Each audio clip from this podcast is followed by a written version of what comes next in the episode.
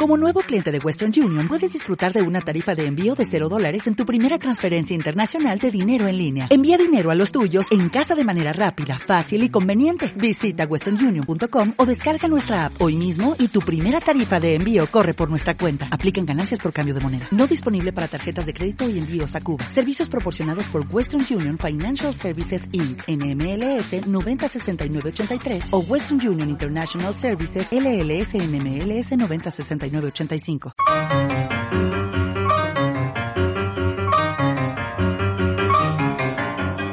Tarapacá, junto a INACAP, sede Iquique y Corfo Tarapacá presentan Podcast Hub. Muy buenas tardes, amigos del Hub Tarapacá.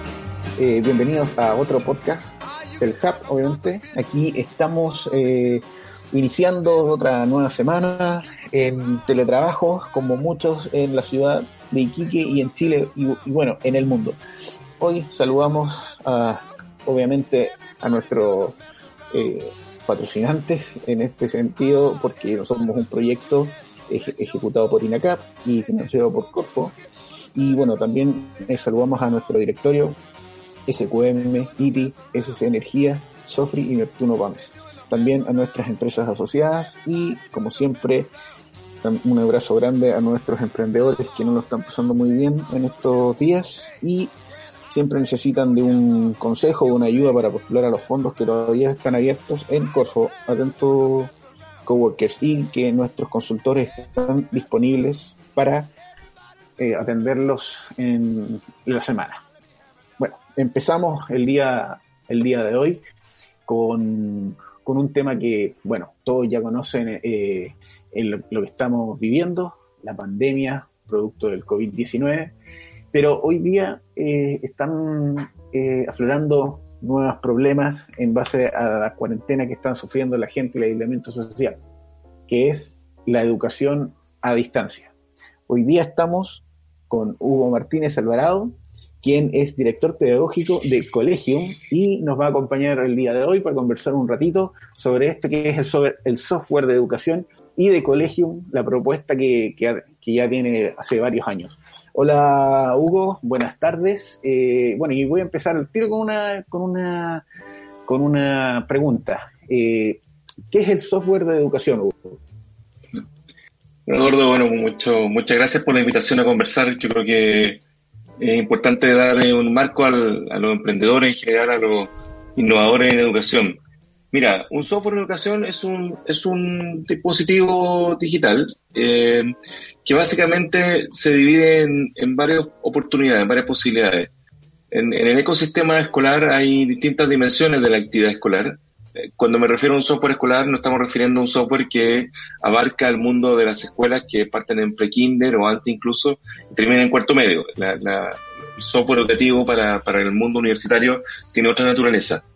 En, el mundo escolar, eh, el software busca o apoyar, por un lado, que es lo que hacemos nosotros en Collegium, el, la, la, gestión académica, administrativa, o sea, todo lo que es el back office del, de, lo que hace una escuela, para fundamentalmente darle más eficiencia y optimizar procesos de gestión tales como la publicación de información, las comunicaciones con los apoderados, eh, la recaudación en el caso de los colegios privados que cobran por su servicio, el, lo, los sistemas de planificación, los controles de inventario de la biblioteca, eh, la gestión del comedor, eh, en fin, todo, todo esas funcionalidades que son parte de, de, que la escuela funcione, eh, lo llevamos a una plataforma de gestión, a un, a un RP tra tradicionalmente, pero que cumple con características propias de la dinámica y de la estructura de una organización escolar. Y por otro lado están los software, sí, dime. Sí, no, dale, dale, te, te, hago la pregunta. No, quiero separarlo de los software que son propiamente tal eh, programa o herramientas digitales para apoyar específicamente procesos de aprendizaje, eh, o sea, que me permiten enseñar o aprender en una forma automatizada o, a distancia o remota, como lo que estamos viendo fuertemente en, en estos tiempos de pandemia. Eh, procesos que tienen procesos que tienen que ver con o contenido o con ejercitación de contenido. Típicamente una plataforma en la que yo me expongo por ejemplo a un video de 10 minutos con un contenido y luego con eso tengo que interactuar eh, responder o eh, alguna plataforma de colaboración que me hace conectarme con mis compañeros, con la mediación de un educador, de un profesor, y que tengo que resolver un, una, un problema, una dificultad, algún, eh, algún problema de aprendizaje, pero colaborando, y, pero mediado a través de estas plataformas. En esos dos mundos eh, se, se desenvuelve fundamentalmente lo que llamamos software escolar. Oye, mira, y estamos, mira, estamos, todos sabemos que estamos en, en una situación que bueno, las autoridades dicen que hace 100 años que prácticamente no afectaba, no teníamos un impacto en lo económico, en lo sanitario en Chile, bueno, y en el mundo me imagino que también, eh, prácticamente la mitad, la mitad y un poco más del planeta está, yo creo que casi todo el planeta está sin, sin clases presenciales en este minuto, eh, donde está afectando y donde se están, eh, están haciendo preguntas en base a, cómo estamos generando la educación hoy día, cuál, es, cuál ha sido la problemática. Hemos tenido paros digitales porque a lo mejor los alumnos no están de acuerdo. Eh, eh, también tenemos universidades que están que tenían eh, proyectos en, en, la bodega sobre temas de educación a distancia y que ahora lo están sacando. Hay otras universidades que están un poco más preparadas, otros sistemas escolares también están un poco más preparados en base a eso están naciendo plataformas para esto hoy en día. Eh, pero ustedes ya tienen, ya tienen una, una experiencia, ya tienen una, una historia y, y, la, y, la, idea no nació en base a lo mejor de una necesidad como de urgencia como la ahora, sino nació de antes. Yo creo, por eso quería preguntarte cómo, y, y, y porque también nos escuchan varios emprendedores que también eh, les gusta saber cómo nacen estas ideas. ¿Cómo nace Colegio Hugo y cuál es, creo que cuál es su elemento diferenciador frente a otras otras aplicaciones que pueden haber acá en el, en el, gigantesco mundo de la red que tenemos eh, digital. Sí, mira, es eh, la génesis de colegio es bien interesante y contarla como, como elemento de, de, caso de éxito. El colegio es una empresa que tiene 20 años en Chile y que está con, que tiene presencia más iberoamericana, está en ocho países eh, nació fundamentalmente ahí en la década del 2000 de dos socios, dos alumnos de ingeniería civil de la Universidad de Chile que, habían hecho algunos emprendimientos para hacerse unos pesos para, para, eh, sus gastos personales y que decidieron que, no se iban a emplear, sino que se iban a dar el regalo de buscar un año de algo que hacer. Y entonces empezaron a investigar, esto estamos hablando del año 2000, en pleno auge, ustedes quizás son muy jóvenes, pero eh, hace 20 años atrás, las .com, que son estas empresas que eran fundamentalmente se basaban en, herramientas digitales, tuvieron una explosión importante y, bueno, estos dos socios empezaron a buscar dónde estaban las áreas de, oportunidad y, ocuparon un, un, capital que hoy día llamaríamos un capital semilla, eh, para, para, hacer una, una indagaciones. En ese tiempo era un capital familiar, eh, pero muy acotado, muy acotado, sino que era, era básicamente para poder plantearle a un potencial grupo de inversionistas un, un desarrollo.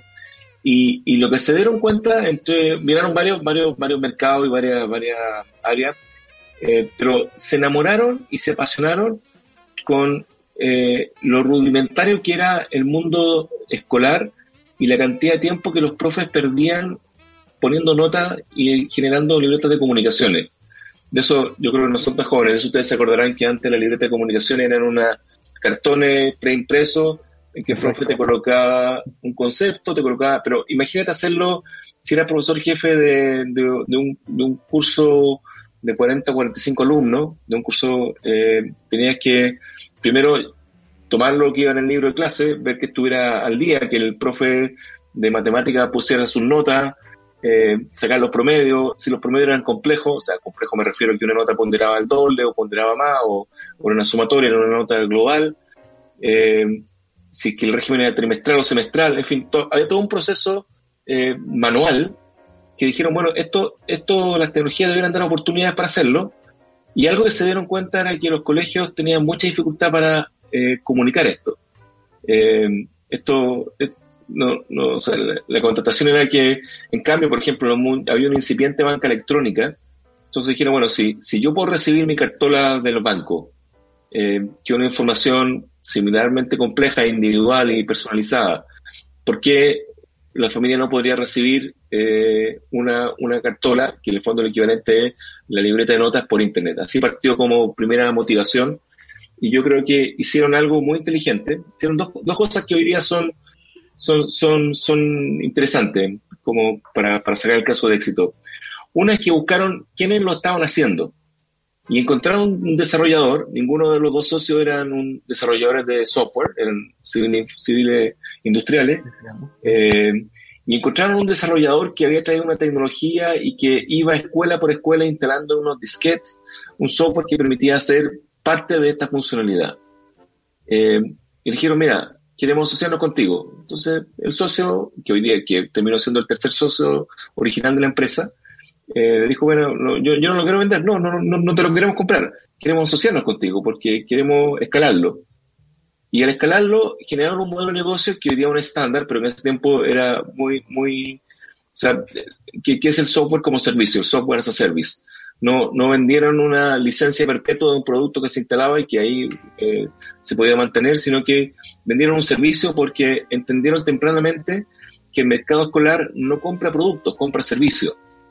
Porque, porque una cosa es tener el, software, la plataforma, como queramos llamarle, la solución tecnológica, pero otra cosa es que el colegio la adopte, la use, la implemente, la personalice y, y, le saque partido para hacer más eficiente su, su, proceso. Eh, entonces yo diría que hay, dos elementos. Uno, descubrir que, que el, que el know-how de este emprendimiento no era necesariamente el tecnológico, que, que en la práctica eh, se, se, puede buscar, se puede configurar. Y lo segundo, buscar modelos de negocio que se adapten a las necesidades de, de este mercado, que tiene particularidades eh, que, son interesantes. Y yo diría que, que para cerrar esta historia y no, eh, y no, y no profundizar mucho más, pero es que lo que, lo que se generó es un círculo virtuoso, porque de lo que el, software original se llama Schoolnet, que es el software más usado en los sistemas académicos en Chile y en varios países. Eh, pero desde esa versión de Schooner hace 20 años hasta hoy día hay una serie de, elementos nuevos y no, es el mismo producto, pero que se enriquecen en la medida en que se produce un círculo virtuoso con los mismos usuarios. Casi todas las mejoras, nuevos módulos, nuevos servicios, nuevas funcionalidades, adaptaciones, integraciones que tiene hoy día el software de Collegium se producen de escuchar al usuario, al, profesor, al apoderado, al, cliente. No solamente es no solamente importa lo que la tecnología puede ofrecerme, cómo evoluciona, sino que la pertinencia que tiene esta tecnología para resolverle la vida, para enamorarse del problema, de fondo, enamorarse de tu cliente. He visto que, han bueno, tienen participación en, en, varias ciudades de Sudamérica y de Centroamérica con la misma con, el misma con la misma plataforma, ¿no? Para, para, para apoyar los sistemas educativos de esos países. Sí, lo que pasa es que la plataforma, la, plataforma tiene altos niveles de adaptabilidad. El, usuario final puede cambiarle el nombre, la asignatura, el idioma. Eh, es, multipaís, es multidioma. Eh, a la base es un similar, un motor que, realiza la misma, la misma demanda, las mismas funcionalidades, pero tiene altos niveles de localización.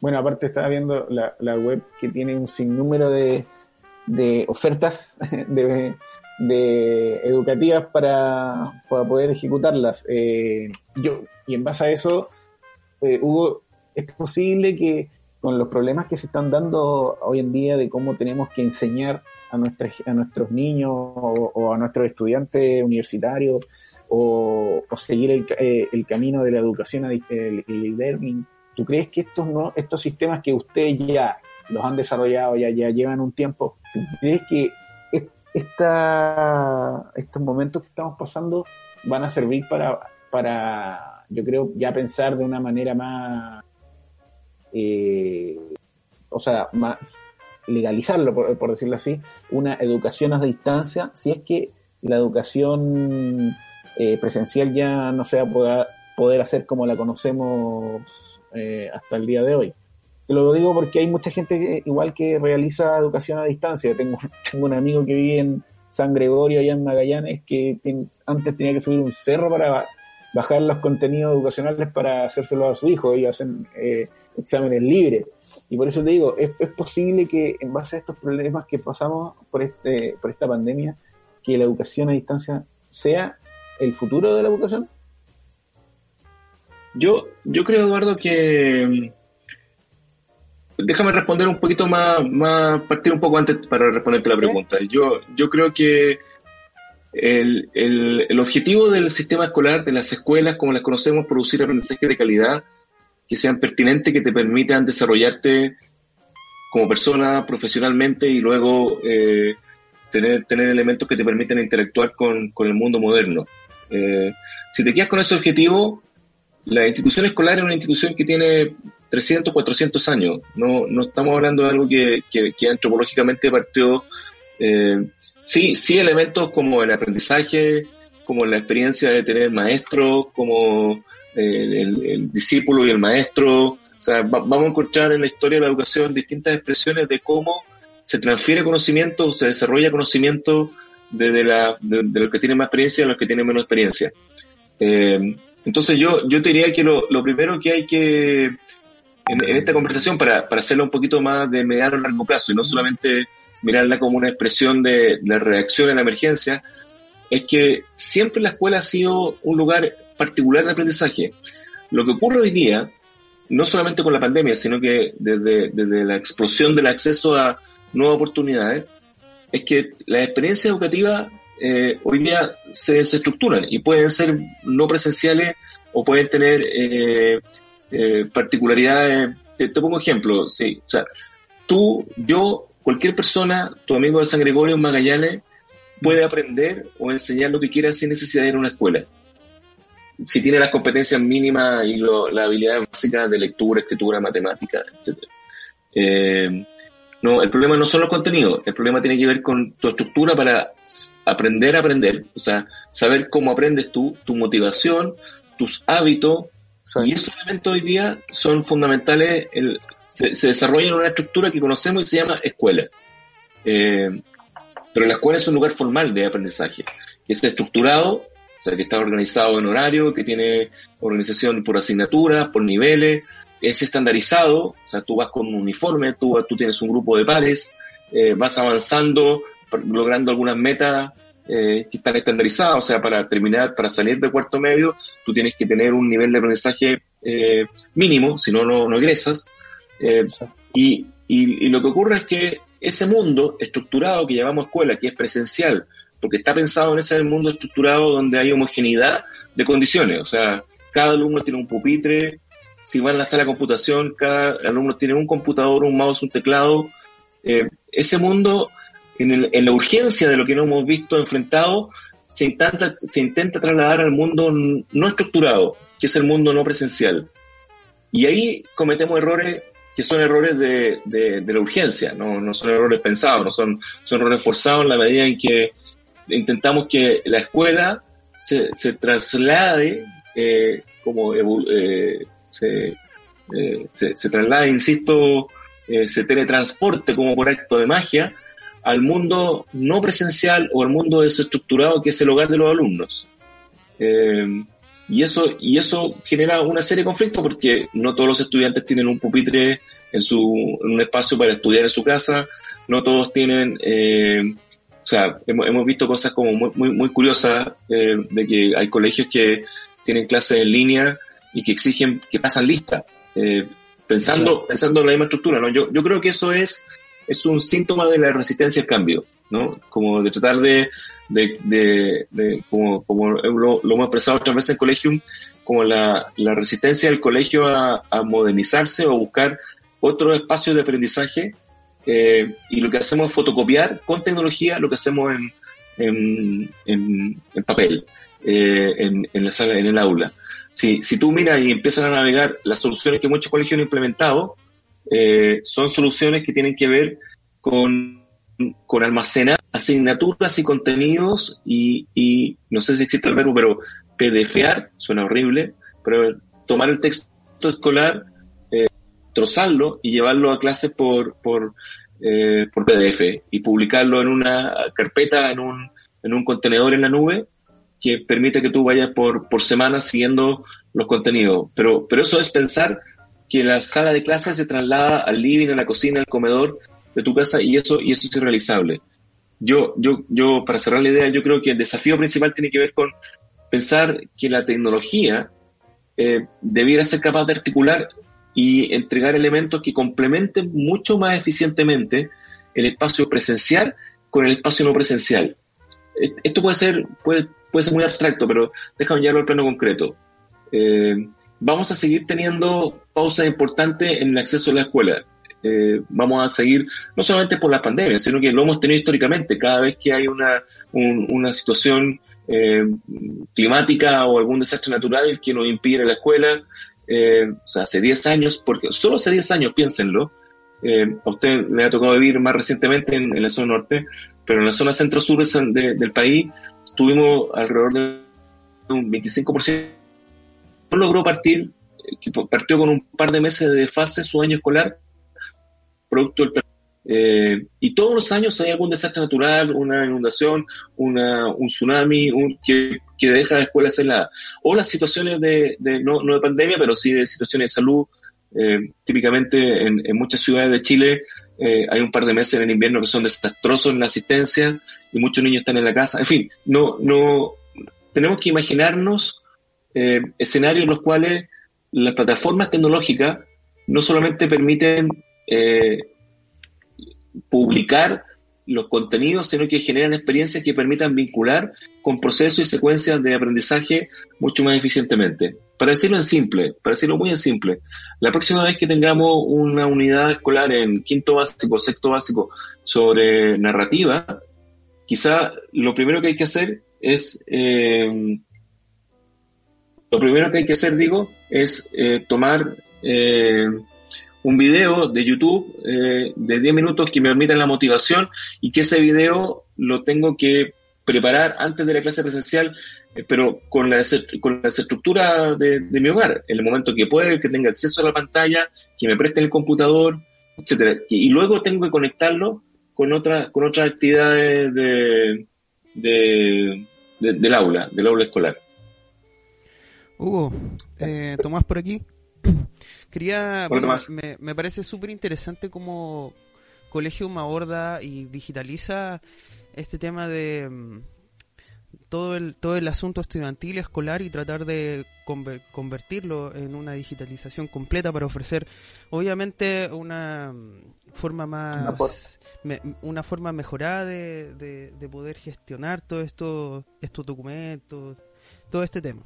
Ahora, mi, mi pregunta es, eh, ¿qué, tan difícil? Porque hemos visto en el ámbito del emprendimiento que muchos emprendedores tratan de meter este tema de la cosa tecnológica, ¿cierto? Esta transformación digital en sus emprendimientos. Pero ¿qué tan difícil es hacer que el usuario se adapte y diga, ¿sabes qué? Sí, lo voy a tomar.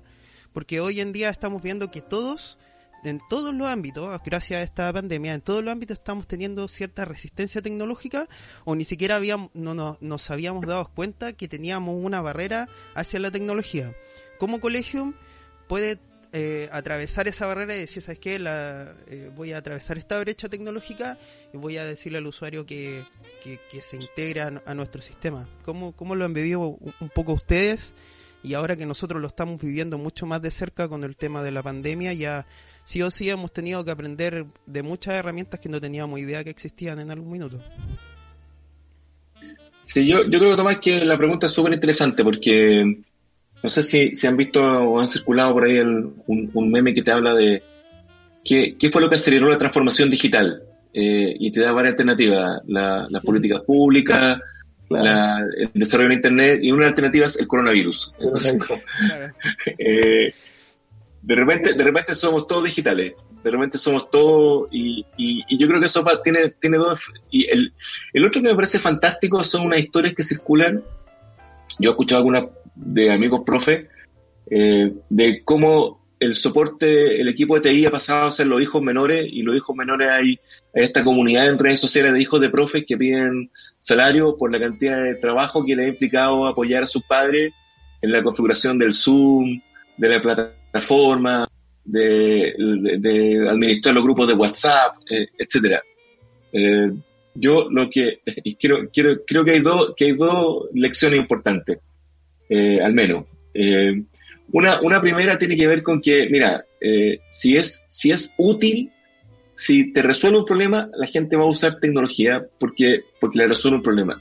O sea, yo creo que pasa en varias áreas que hoy día son, hoy día todo el mundo está emprendiendo en e-commerce. Eh, todo el mundo está pensando en la cadena de valor del, delivery, del tracking, de, de y, mucha gente que hoy día se está convirtiendo, eh, que está acostumbrado a hacer su, su negocio, su local presencial, está viendo las oportunidades de, del online eh, de formas que son desde rudimentarias más sofisticadas, de gente que levanta eh, un grupo WhatsApp y difunde por un flyer y recibe transferencias y después envía como sea, hasta gente que está montando plataformas de e-commerce mucho más sofisticadas.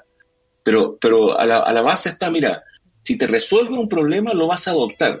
Entonces, eh, yo, yo tengo en, vista de la autocrítica que hacemos nosotros en Collegium, que vemos que, que quizá muchas de las cosas que ofrecíamos los colegios, que incluso los colegios nos adquirían, no eran más bien una, una fascinación, una, una apuesta por un gadget, por, por, algo que nos parecía genial, cool, pero no necesariamente resolvía un problema. Eh, y lo, y lo segundo es que yo creo que una vez que tú adoptas tecnología, no hay vuelta atrás en, muchos procesos. O sea, yo, yo tengo la percepción, como probablemente ustedes también la tienen, de que muchas de las cosas que hoy día estamos haciendo con tecnología, un ejemplo local, nuestro en Colegium, llevamos más de un mes y medio nosotros teletrabajando. O sea, el día que se suspendieron las clases, a las 12 del día salimos todos de la oficina, los que necesitaban computador se llevaron computador, eh, los que no tenían bien configurado su acceso remoto se configuraron, los que no tenían internet se buscó una forma de resolverlo, en fin. Pero en cuatro horas teníamos resuelto y hemos trabajado y, la percepción que tenemos, al margen que hay dificultad, es que, es que lo deberíamos haber hecho, no siempre, pero deberíamos tener un modo mucho más flexible. Muchas de nuestras reuniones son mucho más cortas y más eficientes. Eh, y, y, probablemente para ustedes, por ejemplo, que quizás tienen la experiencia, en el caso particular del podcast, de hacerlo presencial, se dan cuenta que explorando, habiendo tenido que explorar tecnología de oportunidades, quizás tiene mucho más alcance y muchas posibilidades de, tener conversaciones diversas eh, el uso de tecnologías para podcast. Eh, muchas experiencias en educación de extensión. Eh, o sea, por ejemplo, nosotros tenemos soportes a varios miles de escuelas en Latinoamérica. Eh, que normalmente eran resistentes a lo remoto. Y nosotros, mira, ofrecíamos un, una mesa de ayuda, tú entras, generas un ticket, te atiende un ejecutivo, el ejecutivo te puede hacer, te puede compartir pantalla, pero la gente en educación prefería que fuera el implementador o el apoyo técnico al colegio. Eh, yo creo que eso va a cambiar. Yo creo que ahora se va a complementar, se va, se va a agregar. Entonces, pero siempre y cuando se cumpla la primera condición, que una condición yo creo que filtro. Hoy día vamos a tener una masa, o sea, de hoy en adelante tenemos una masa mucho más crítica en conceptos de usabilidad, de velocidad de respuesta, de calidad de la información, de pertinencia, de actualización, porque tenemos mucha más gente ocupando plataformas porque tuvo que hacerlo para resolver un problema. Eh, entonces, los que estamos en emprendimiento o en tecnología de, de distinta naturaleza, nos enfrentamos a un desafío que tiene dos aristas. Por un lado, es el momento de hacerlo. O sea, si estás pensando en una, en una, en una desarrollo, una innovación que, que implique ocupar tecnología, la variable resistencia, adopción, es una variable, mucho más controlada que hace dos meses atrás. Eh, y, lo, y lo segundo, que es lo más complejo, la primera es una buena noticia, la segunda también es una buena noticia, pero más compleja, es que va a ser una masa mucho más crítica. O sea, va, va a ser mucho más eh, demandante de la calidad del servicio, de la calidad de la innovación, de, la solución que estás entregando, que lo que era hace, hace un tiempo atrás. Hugo, otra consulta, eh, ¿cómo han visto en estos días de, bueno, me imagino que han, no, no, estoy seguro de lo que voy a decir, pero me imagino que han recibido alguna explosión de consultas para ver cómo colegios diferentes a los que ya tenían apadrinados eh, han consultado eh, por sus servicios. ¿Cómo, ¿Cómo ha visto Colegium su, su capacidad de respuesta a toda esta pandemia que tenemos hoy en día? Mira, ha sido, la primera semana fue un... No dormimos. eh, no, no, dormimos porque, porque tuvimos una demanda impresionante en nuestros servicios, sistemas, servidores, nube, y entonces la, la, velocidad de respuesta tuvo que ser muy, muy eficiente. piensa que, que, lo que procesamos son fundamentalmente en las primeras semanas comunicaciones escolares, o sea, colegios que necesitaban comunicar a, su, a, su, a sus comunidades escolares información crítica respecto a si había casos de, de, personas contagiadas, cuáles eran las políticas del colegio, eh, qué es lo que iban a hacer con las clases. Hoy día se ha normalizado mucho más, está más dosificado, pero las primeras semanas fue, fue una sobredemanda que, que afortunadamente eh, estábamos relativamente bien preparados a partir de lo que nos había ocurrido en, en octubre del año pasado con el estallido social, cuando también se generó una sobre reacción, una sobre demanda de plataformas de comunicación escolares.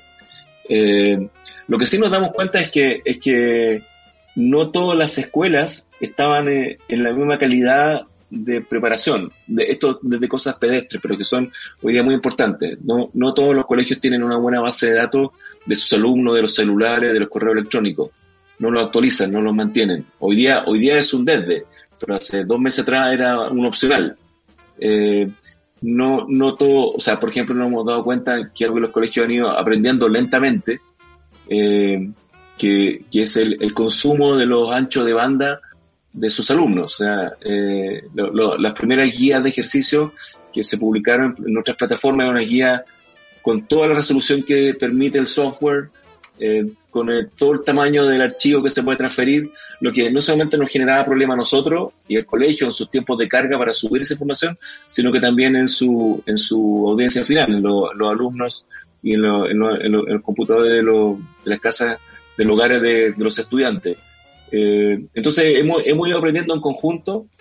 Yo creo que para, para nosotros ha sido independientemente que tuvimos algunos días muy críticos en, términos de respuesta de velocidad de, servicio, eh, lo, más importante es que nosotros siempre hemos mantenido una, una mesa de ayuda y una comunicación en el que somos muy transparentes. O sea, mira, tus mensajes van a salir, pero están con un retraso de cuatro horas.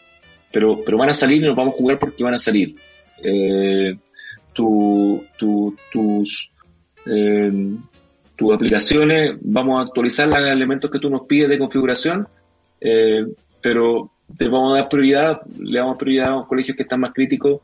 En fin, tenemos, tenemos una, una estructura de, de, acompañamiento y de servicio que es muy importante. Por eso yo les decía, cuando me preguntaban por, por los elementos distintivos del colegio, es que nosotros no somos una empresa de tecnología, somos una empresa de servicios.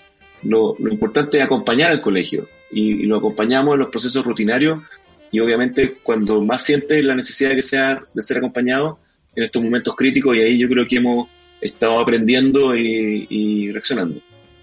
Hugo, por otra parte, en el, en el ámbito pedagógico, ¿ustedes hacen algún acompañamiento con, con los profesores para que el contenido que ellos generan sea eh, más digerible, diciéndolo de una forma bien básica, por los alumnos? ¿Tratan de, de reformular lo que, hay, lo que hacen en clases para que pueda ser mejor, eh, eh, se pueda entender mejor vía plataformas digitales?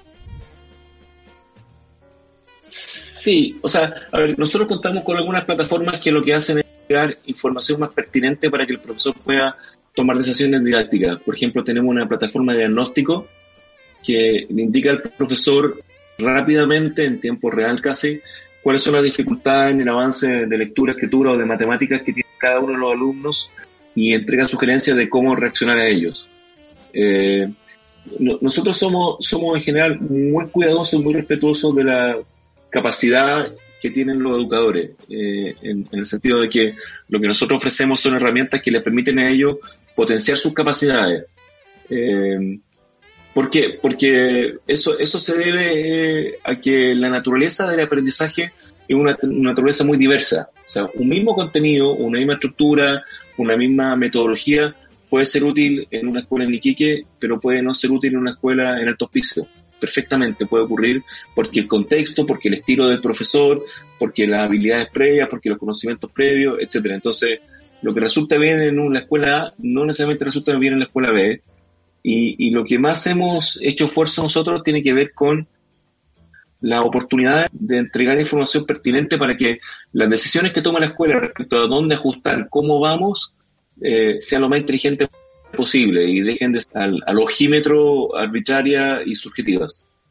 Y por otro lado, eh, en el futuro están preparando algunos módulos nuevos para su plataforma. Eh, ¿Han nacido nuevos requerimientos o desde parte de usted han querido abarcar nuevas áreas de la transformación digital a través de esta pandemia? Sí, nosotros, bueno, nosotros, tenemos parte importante de, lo que uno hace en, educación es recoger demanda y transformarla en productos servicios previa previa validación de la factibilidad técnica, comercial y sustentable de, esa propuesta. Eh, hemos, hemos, recibido, obviamente, en estos días muchas peticiones de colegios de distintos tipos de, herramientas o de funciones que, podríamos agregarle. Vamos, gradualmente. Lo que hoy día más nos interesa es reforzar la capacidad que tengan los profesores de planificar en un contexto presencial y, y no presencial. Es decir, que puedan generar esta ejemplo que ponía hace unos minutos de secuencia enriquecida, que nos, damos cuenta, algo que por ejemplo hemos, hemos percibido y probablemente eh, ustedes también o quienes nos escuchen que tienen niños, es la cantidad de producción de recursos pedagógicos que tienen los profesores. O sea, es una cantidad impresionante de guías, de fichas, de ejercicios, de contenido, de presentaciones, pero, pero nuestro desafío hoy día mayor es poder entregar herramientas para que esos mismos recursos que hoy día cuentan los profesores se transformen en recursos más inteligentes con, con gestión de base de datos, donde los tags permitan indexar, permitan ordenar, permitan secuenciar, pero, pero siempre pensando en que, en que los, los, creadores de contenido siguen siendo los mismos profesores, que es, es impresionante eh, la, la capacidad de construcción de recursos de aprendizaje y de didáctica Hemos, hemos visto en estos días cómo a través de nuestra plataforma eh, los profesores generan videos motivacionales desde, desde el comedor de sus casas, eh, motivando a los alumnos para enfrentar un desafío de, un, de un, nuevo contenido. Nos no imaginamos que la biblioteca que se puede construir con eso, primero localmente, con los contenidos de los colegios, y si los colegios quisieran, los colegios que trabajan en corporaciones, pudieran, pudieran generar. O sea, hay, hay mucho esfuerzo, hay mucha energía que, que, creemos que hay una, oportunidad tremenda para empresas como la nuestra, que si lo transformamos en sistemas más inteligentes, eh, pueden aportar y pueden ordenar mucho lo que, lo que está ocurriendo hoy día en educación. Se, se vienen, se viene, bueno, se vienen buenas ideas en educación, se vienen, eh, yo también me imagino que se va a venir una competencia, eh, ya si de repente están navegando un poco solo, ahora de repente van a ver a su lado otros barcos que van a estar ahí tratando de, obviamente, ingresar al, mercado. Oye, mira, Hugo, quería preguntarte, bueno, en base a cómo ustedes están viendo este mundo eh, educacional eh, online, a distancia, como se le decía antes, eh, ¿algún tips, algún consejo para esos padres que, que, bueno, de un momento a otro tienen que apoyar eh, más todavía la educación a su hijo. No, no sé, algún tips, algo, algo que pueda ayudar a, a, solucionar, a lo mejor no, no, un problema, pero así una complicación para, para los papás que de repente no estaban acostumbrados a esto.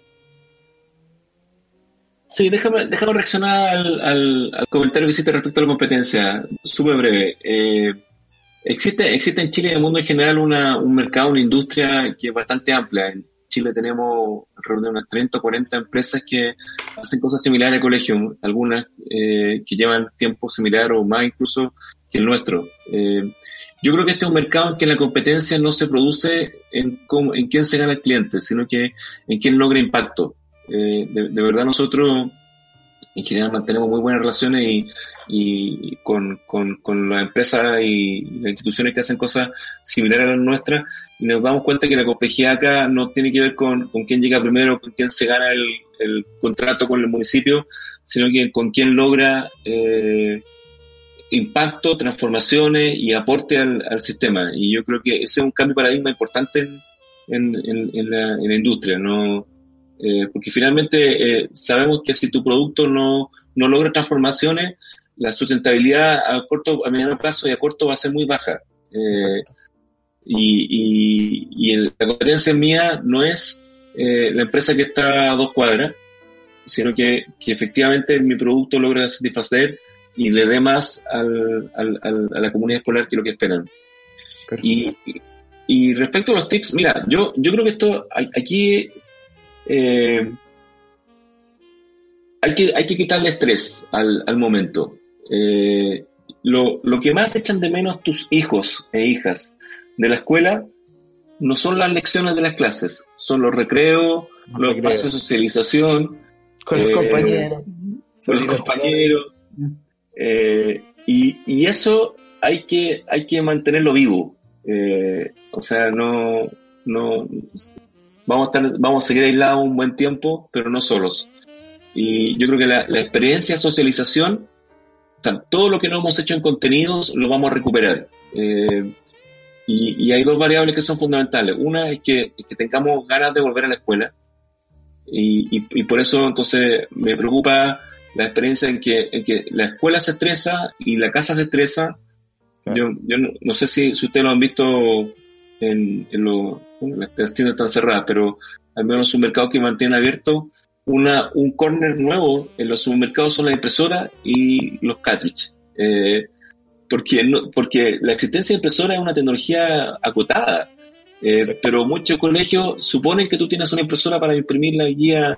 Yo conversaba con un apoderado otro día que me reclamaba porque a su hijo le mandaban para clases de inglés sopas de letra. No sé si lo ubican esta, esta conjunto de letras que están distribuidos uniformemente y que tú tienes que encerrar para buscar conceptos. O sea, la única forma de que mi hijo lo pudiera hacer era transcribir la sopa de letra al cuaderno, porque no tengo impresora.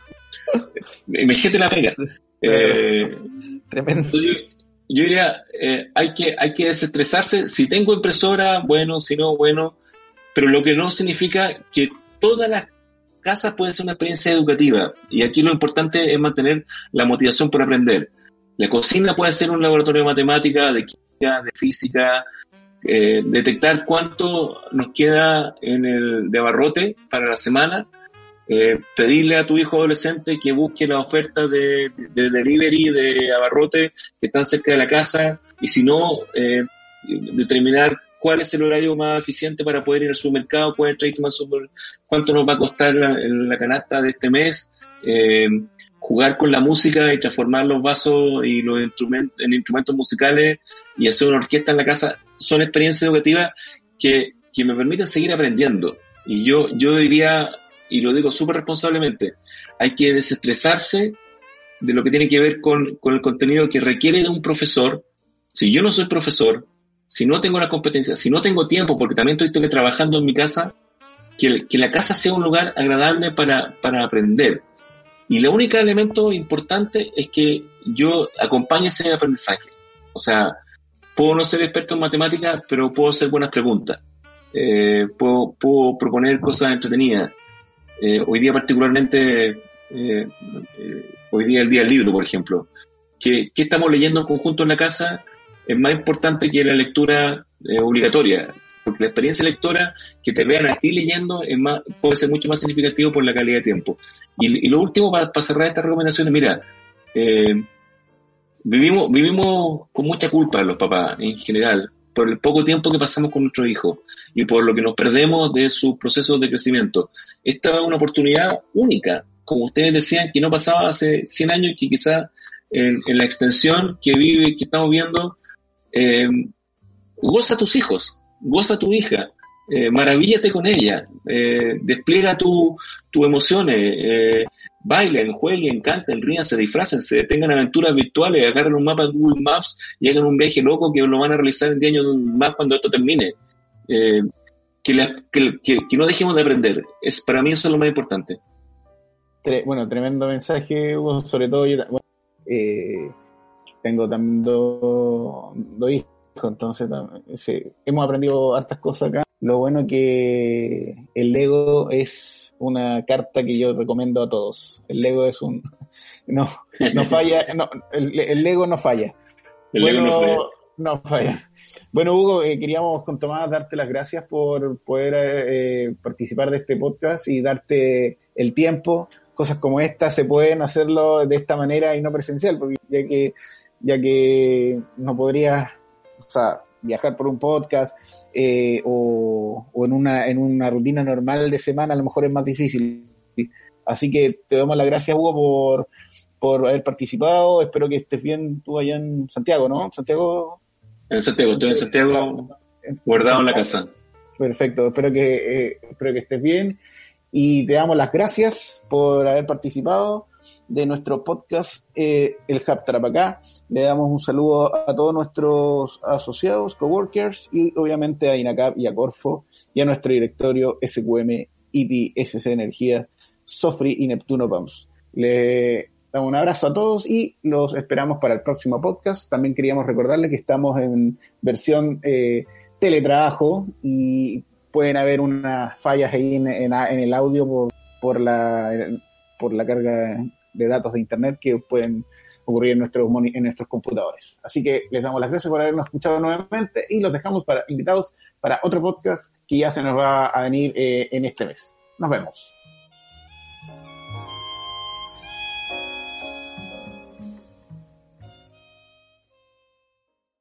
You've worked hard for what you have your money, your assets, your 401k, and home. Isn't it all worth protecting? Nearly one in four consumers have been a victim of identity theft. Lifelock Ultimate Plus helps protect your finances with up to $3 million in reimbursement. LifeLock alerts you to identity threats you might miss. And if your identity is stolen, your dedicated U.S.-based restoration specialist will work to fix it. Let LifeLock help protect what you've worked so hard for. Save 25% off your first year on LifeLock Ultimate Plus at LifeLock.com slash aware. Terms apply.